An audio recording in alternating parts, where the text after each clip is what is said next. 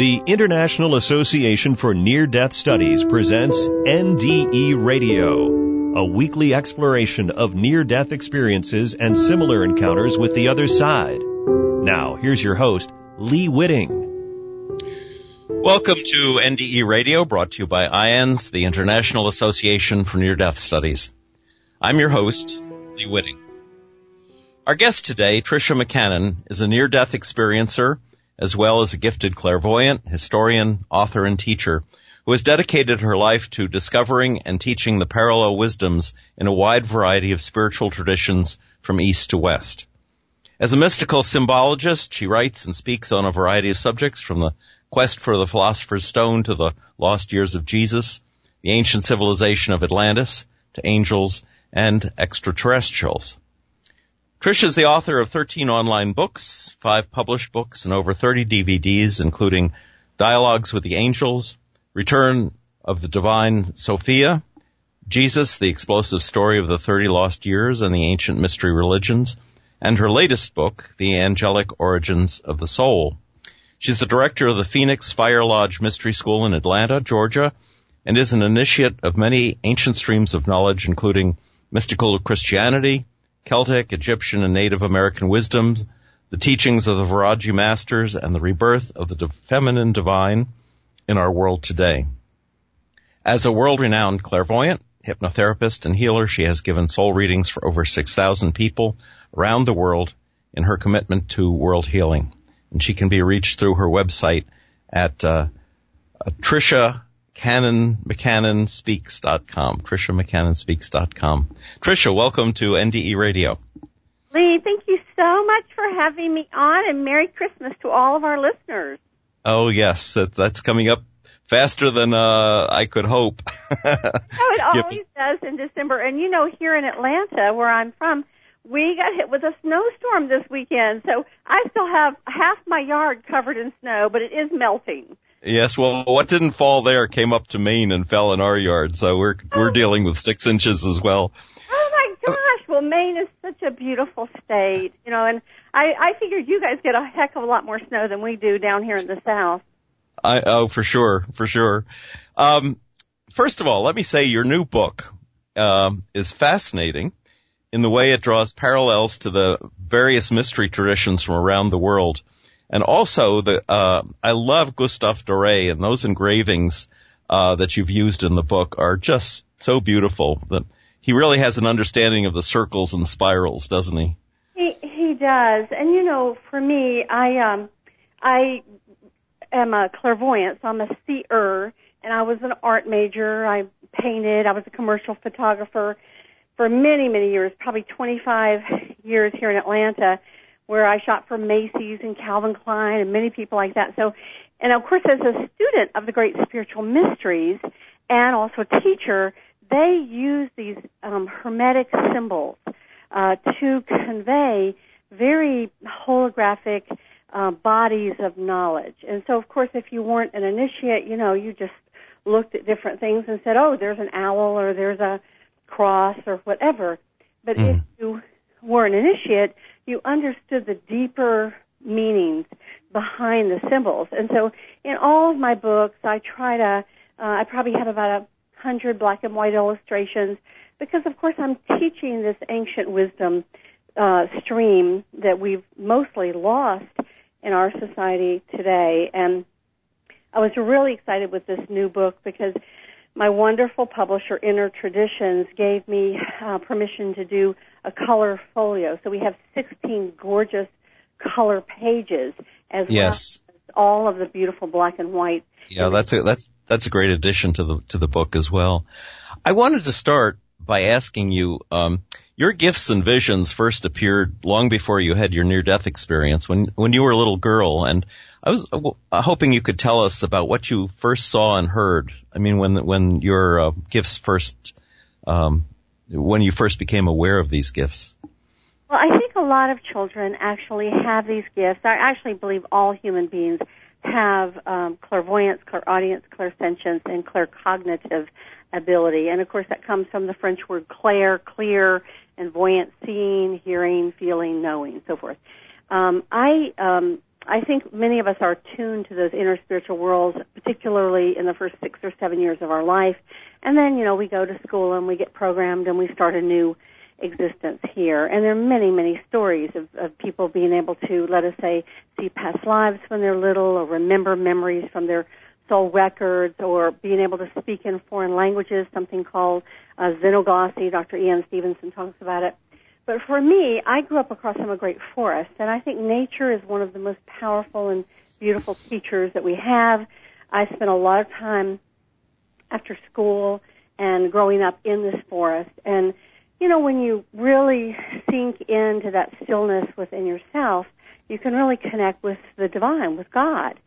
And um, I began to see in the forest these beautiful little kind of translucent elemental energies that are like the guardian angels of the of the of the nature kingdom.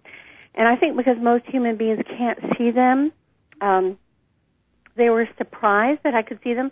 So they obviously went and told the overlighting angel that overlit that vast forest uh, that to come and talk with me. And so when I was about eight years old, this uh, angel came. He was, you know, he looked humanoid to me. He had a wavy hair down to his shoulders, and he began to teach me about the vast chain of being and how the light and sound of God are stepped down through the various dimensions to eventually coalesce into what we think of as the physical or material world. And, um, you know, it was a very powerful experience for me because I could tell that on one hand he seemed far more connected to spirit, uh, like pure. I mean, he didn't have an ego self, although he certainly was an individual. But he mm-hmm. was totally in pure service to the divine. But he did not have the complexity of subtle energy bodies that you know we humans have. You know, he he didn't have the ego or the mental body or the um, emotional astral bodies or the physical body, but he clearly, you know, had feeling, he had compassion, and he had perception, which was, uh, you know, the activation of the soul body more than the the mental body. So, uh, you know, I, was always pondering, you know, like, hmm, clearly, you know, there's a difference between us, and le- at least in terms of our uh, complicated layering once we become human. Right. Now you were raised a traditional Christian. Did you tell your family about this vision that you had? Um, I began to write poetry uh, from these experiences from the time I was eight, and it was like I could hear the poems in my head. I guess that's clairaudience, and I began to write voluminous amounts of really just poetry about the divine, really. Um, and my mom, you know, wanted to know where I was going after school. She was a very protective mom and you know, I was going to the forest, but then there was this also magical little uh, garden glade behind this old woman's house where she had obviously lovingly tended the flowers for years, and these little nature spirits were singing there. And I used to go there sometimes and sit in her garden and watch the spirits. And my mom, of course, you know, being a, a proper Southern woman, wanted to be sure I wasn't trespassing. So she took me. She when she made me tell her, she took me over there and knocked on the woman's door, and we went in. And my mother had a cup of tea with the woman and asked for permission for her child to come. But of course, you know, none, they did not know that I was seeing these, let us say, angelic um, beings, and it just broke the spell for me. So I never went back to that garden again. Oh. At least I had the forest. So that mm-hmm. was that was good. so many years later, you had uh, a near-death experience. Tell us tell us what uh, that was about and what you saw. Well, you know, there are millions of people around the world that have had NDEs, and uh, I'm only one of them. But I, I, in my second section of this new book, "The Landscapes of Heaven," is that the name of that section. I really talk about those landscapes, and um, you know, I, I think because I am a clairvoyant, I've had the ability to pull the curtain back my whole life, um, uh, more with control as I got older. But I certainly did not expect to have a near-death experience. And I remember reading about Dannion Brinkley's, who's a friend of mine, a few years earlier and thinking, oh, wouldn't it be cool to have a near-death experience? You know, you know, the actuality of the the logistics. You know, I was in the hospital for a month. It was a forty thousand dollar bill. Oh my gosh, you know, the third dimensional world. But the experience itself was so profound. It was really life changing. I found myself in this um like round domed chamber, very ethereal with light, and there were these five human looking humanoid beings that were uh, you couldn't see any features. They were just radiant white and gold light, and they completely flooded me with unconditional love. And they were arrayed kind of in a semicircle, and they seemed to kind of be above me. You know, kind of like a like not a I never saw a dais or anything, but if you can imagine, like a panel of you know the lords of karma, um, and you know there was no judgment at all. There was unconditional love and they said, we really see you and we honor you for all the thousands of people that you have helped. And of course, you know, I'm a hypnotherapist, I'm a healer, I'm a clairvoyant, an astrologer, I'm many things. And of course, I go out and speak and teach to people. So that was a really profoundly healing experience for me because in my family of origin, and I have, you know, two sisters and a wonderful mother, and they're all, um, I think, devoted to God in their own way but much more within the very, very traditional, at least some of them, narrow Christian confines. So, you know, I had never really felt accepted in or seen or let us say appreciated in this way by my family. So it was very healing for me.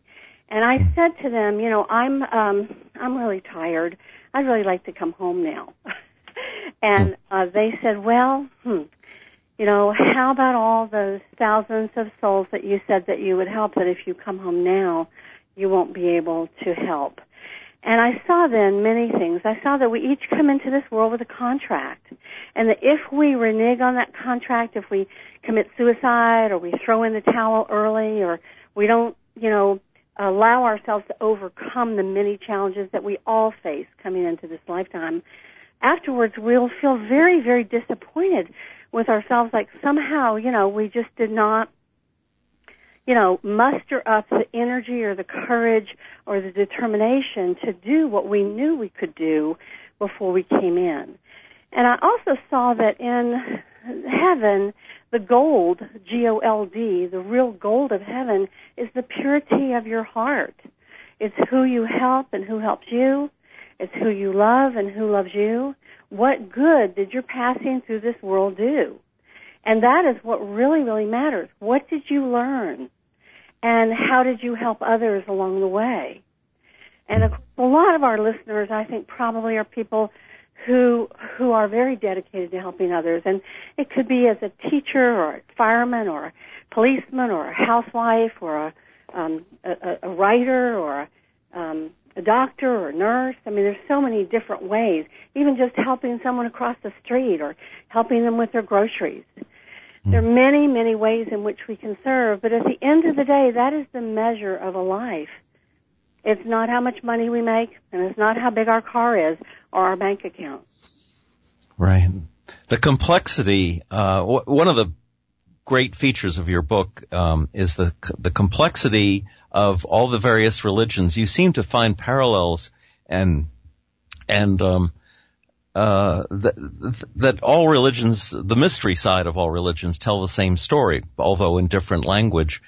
Um, and and there there's a lot of detail, so much detail that I haven't finished the book yet, and I'm, I'm hoping you'll come back and we'll talk about the second half of the book. But for instance, in the landscapes of heaven, uh, area, you talk about the various levels of of heaven, the astral and so forth. And um, St. Paul talked about go, having a near death experience and going to the third heaven. Perhaps you could elaborate a little bit on on those various levels, the the landscapes of heaven portion of your book. Well, first I want to say um, about your first part of your comment is that within the world religions, there was always an exoteric or an outer path that taught morality, and then there was a deeper path, an esoteric path that really taught the true keys to being able to access the inner realms. And so, at the exoteric level, we have a lot of ritual and dogma and things like that, and people who are maybe well intentioned, but they really are not enlightened. And so consequently they do their very best within the rigid confines of the various religions. So on the surface, they might appear to not agree. But if you go into the deeper inner teachings, the esoteric teachings, all of the masters and all of the sages basically agree with one another. And that's what I seek to teach in all of my books and all of my work is to show how the inner esoteric wisdom unites us instead of divides us. And so, in, in, in to respond to the second part of your comment or question, yeah, the ancient teachings tell us that there are basically seven dimensional planes in the lower realms. The lower realms are realms that are bound to the grid of space-time. And in our dimension, we have 48 laws of physics that must be obeyed unless you, let's say, are a real master and you have learned how to transcend those. And of course, if you have, you might be able to levitate or, you know, do like the Filipino healers, which are, where you put your hand through people's bodies to repair them, uh, or, you know, use your telepathy or walk through walls or some of the many things we hear sages from uh, the East have been able to do. Um, the the plane above this one, the astral plane, has 24 laws. So some of the things we think of as magic down here are business as usual up there because they're not as constricted. The fifth dimensional world, some call it the Atma plane or the or the mental plane. That plane has only 12 laws that must be obeyed. The sixth dimensional plane has only six, and the seventh dimensional plane has only three laws. So obviously there's more freedom. We can fly, for example, in the fourth dimension. Telepathy is normal. We can be downloaded with ideas that would take us hours to talk about with words, but we can literally receive it in a minute or two, in an instant. And of course, angels actually, although they may be stationed in the third and fourth and fifth dimension, they're basically beings that are anchored in the sixth and seventh dimension.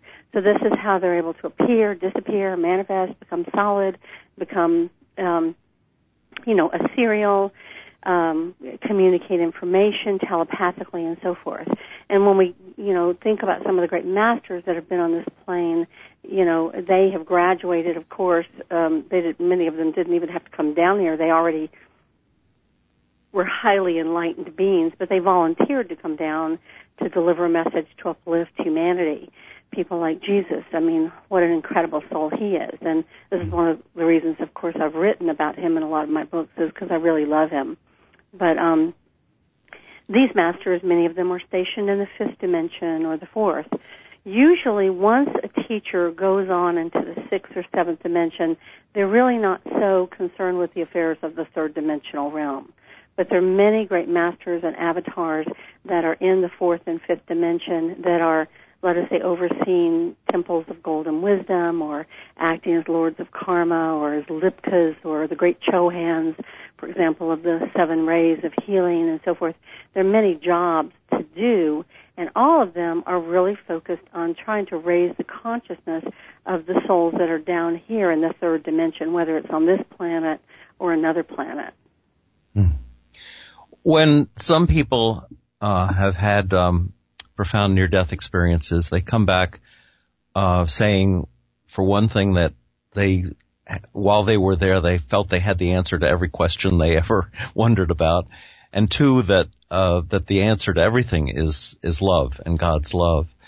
So why are there so many different levels, and why even when you're uh, on one level, you're still studying to to reach the next level? Why, why is that knowledge not available immediately?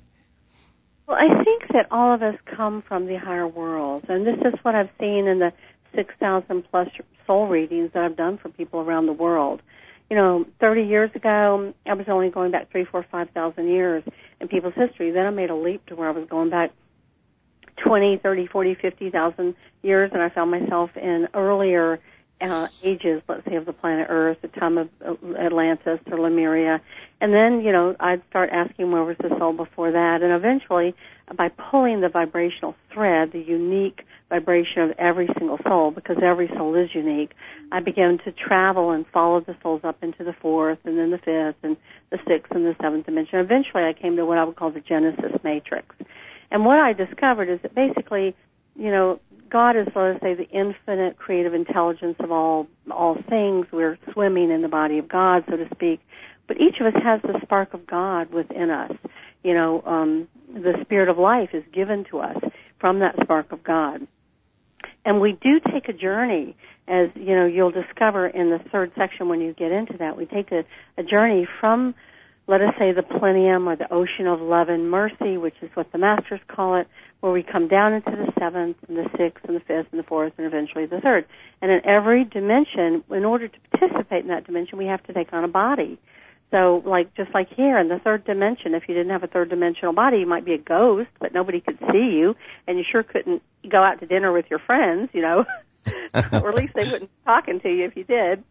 So, in the in the seventh dimension, we take on a soul body. In the sixth dimension, we take on a spiritual etheric or Buddhic body. It's also called a rainbow body.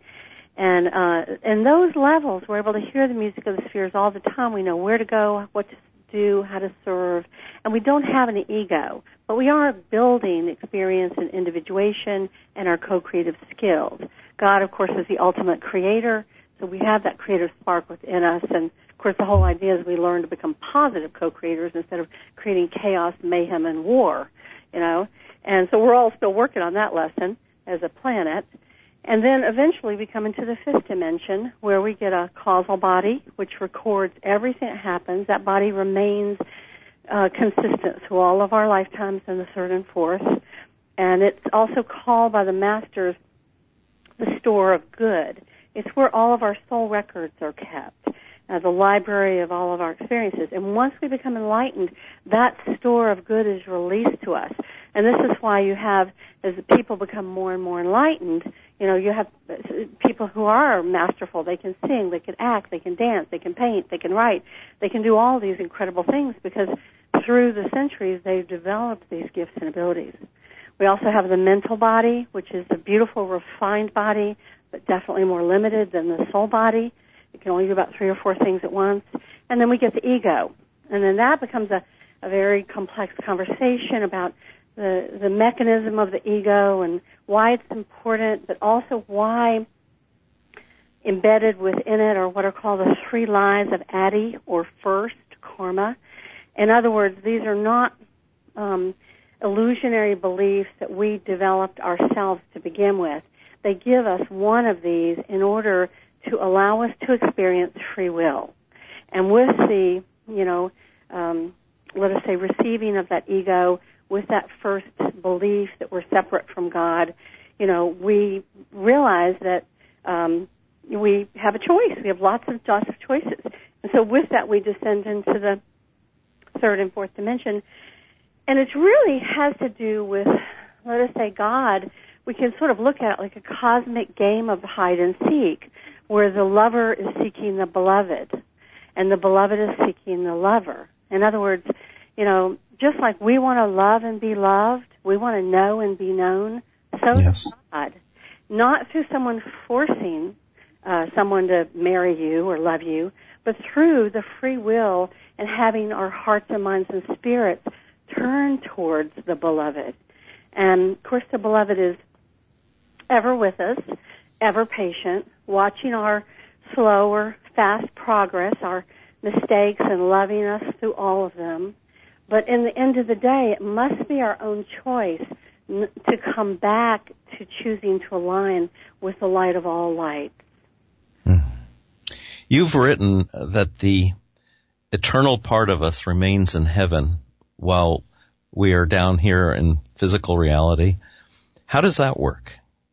Well, you know, that was one of my big takeaways. Whenever I write these books, there's a team of spiritual masters and beings that are in my house for the year or the three years or whatever it is it takes for me to give birth to one of these books. And, you know, I think I, you know, know uh, uh, where I'm going with the book, but in the writing of it, there's no chemical process. And for, for me in this particular book, it was one of the big takeaways really had to do with the discovery of the angelic twin and the angelic twin is a concept we find in the Essenes, in the Gnostics, uh, and also in the in the Tibetan teachings, the Tibetan Book of the Dead. Again, the esoteric teachings, and that is basically this radiant angelic being that we actually are, even though we have amnesia and we've completely forgotten. This radiant being in its, let us say, causal self and above remains in the higher worlds. And that it chooses through, for experience to extend a portion of itself, maybe 20, 30, 40% of itself into the third dimension in order to ha- gain experience. And many times it chooses to take on um, challenges that he, once we get here in the physical, we're like, what the hell? You know, I don't know. why, I, why am I born in this family? You know, yes. On the, doorstep, you know, you know, why don't we have some money? How come I'm not as pretty as I thought I should be? You know, how come I'm, you know, how about those rich kids? How did they get that lottery number? And I got this one. But at that higher level, we are able to see what we need to learn. You know, as they say, if you want courage, you're given challenges to overcome. You want forgiveness, you got to be given people to forgive. So at that higher level, we can see very clearly at the soul level what we need. And even though it might feel like a bitter pill down here, at that higher level, we know that 50, 80, 100 years down here, if we can put in the time, that it will strengthen us and deepen us at a level that an easy life never would. So we mm-hmm. choose these challenges with our team, with our guides, with the lords of karma who are able to reveal to us, along with our own angelic twin, who of course is who we truly are in the enlightened state. So part of what the sacred marriages that Jesus talks about, and I speak about this in each one of my books at a different level. You know, in one book I talk about it as the marriage of the masculine and feminine, the left and the right hemispheres of the brain that opens the third eye and allows us to pull back the veils. I talk about it that way in Return of the Divine Sophia. In this book, I talk about it as the marriage of the mortal self and the higher self, the angelic twin. And this is again a sacred ceremony that, believe it or not, was being done in the Catholic Church.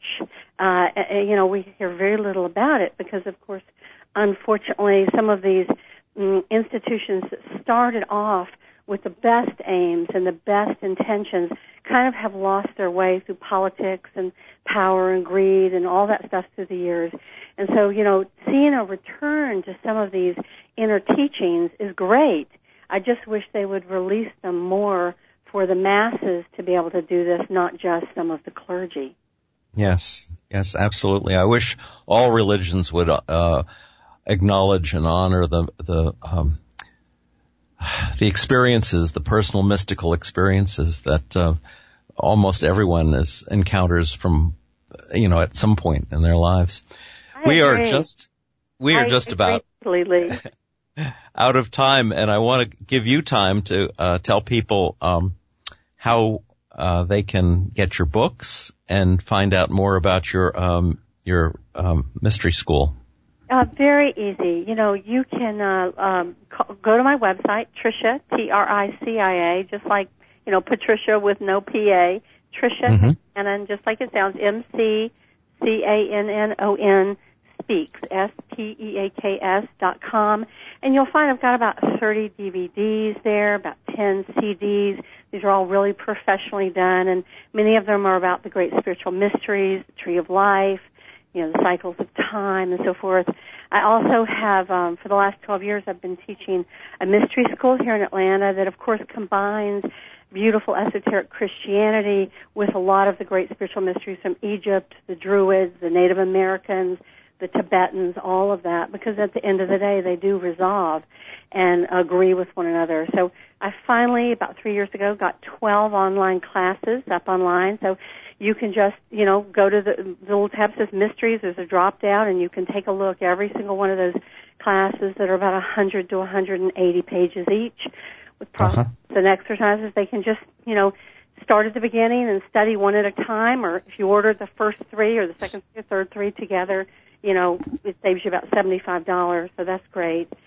Um, and my books, Sure. buy my books online, or you can even go to Amazon if you want to, or go to your local bookstore and and ask. Um, Tricia, we have barely scratched the surface. If you'll come back again soon, we'll pick up where we left off. I And really in the mean- forward to it, Lee. In the meantime, um, uh, I want to thank our guest, Tricia McCannon, for sharing the story of her amazing productive spiritual research with us today. And if you'd like to listen to this show again or any of our past shows, just go to our website at nderadio.org. For information on IANDS, check out their website at iands.org and join us again next Monday, 11 a.m. Eastern for more NDE radio. This is Lee Witting saying thanks for listening.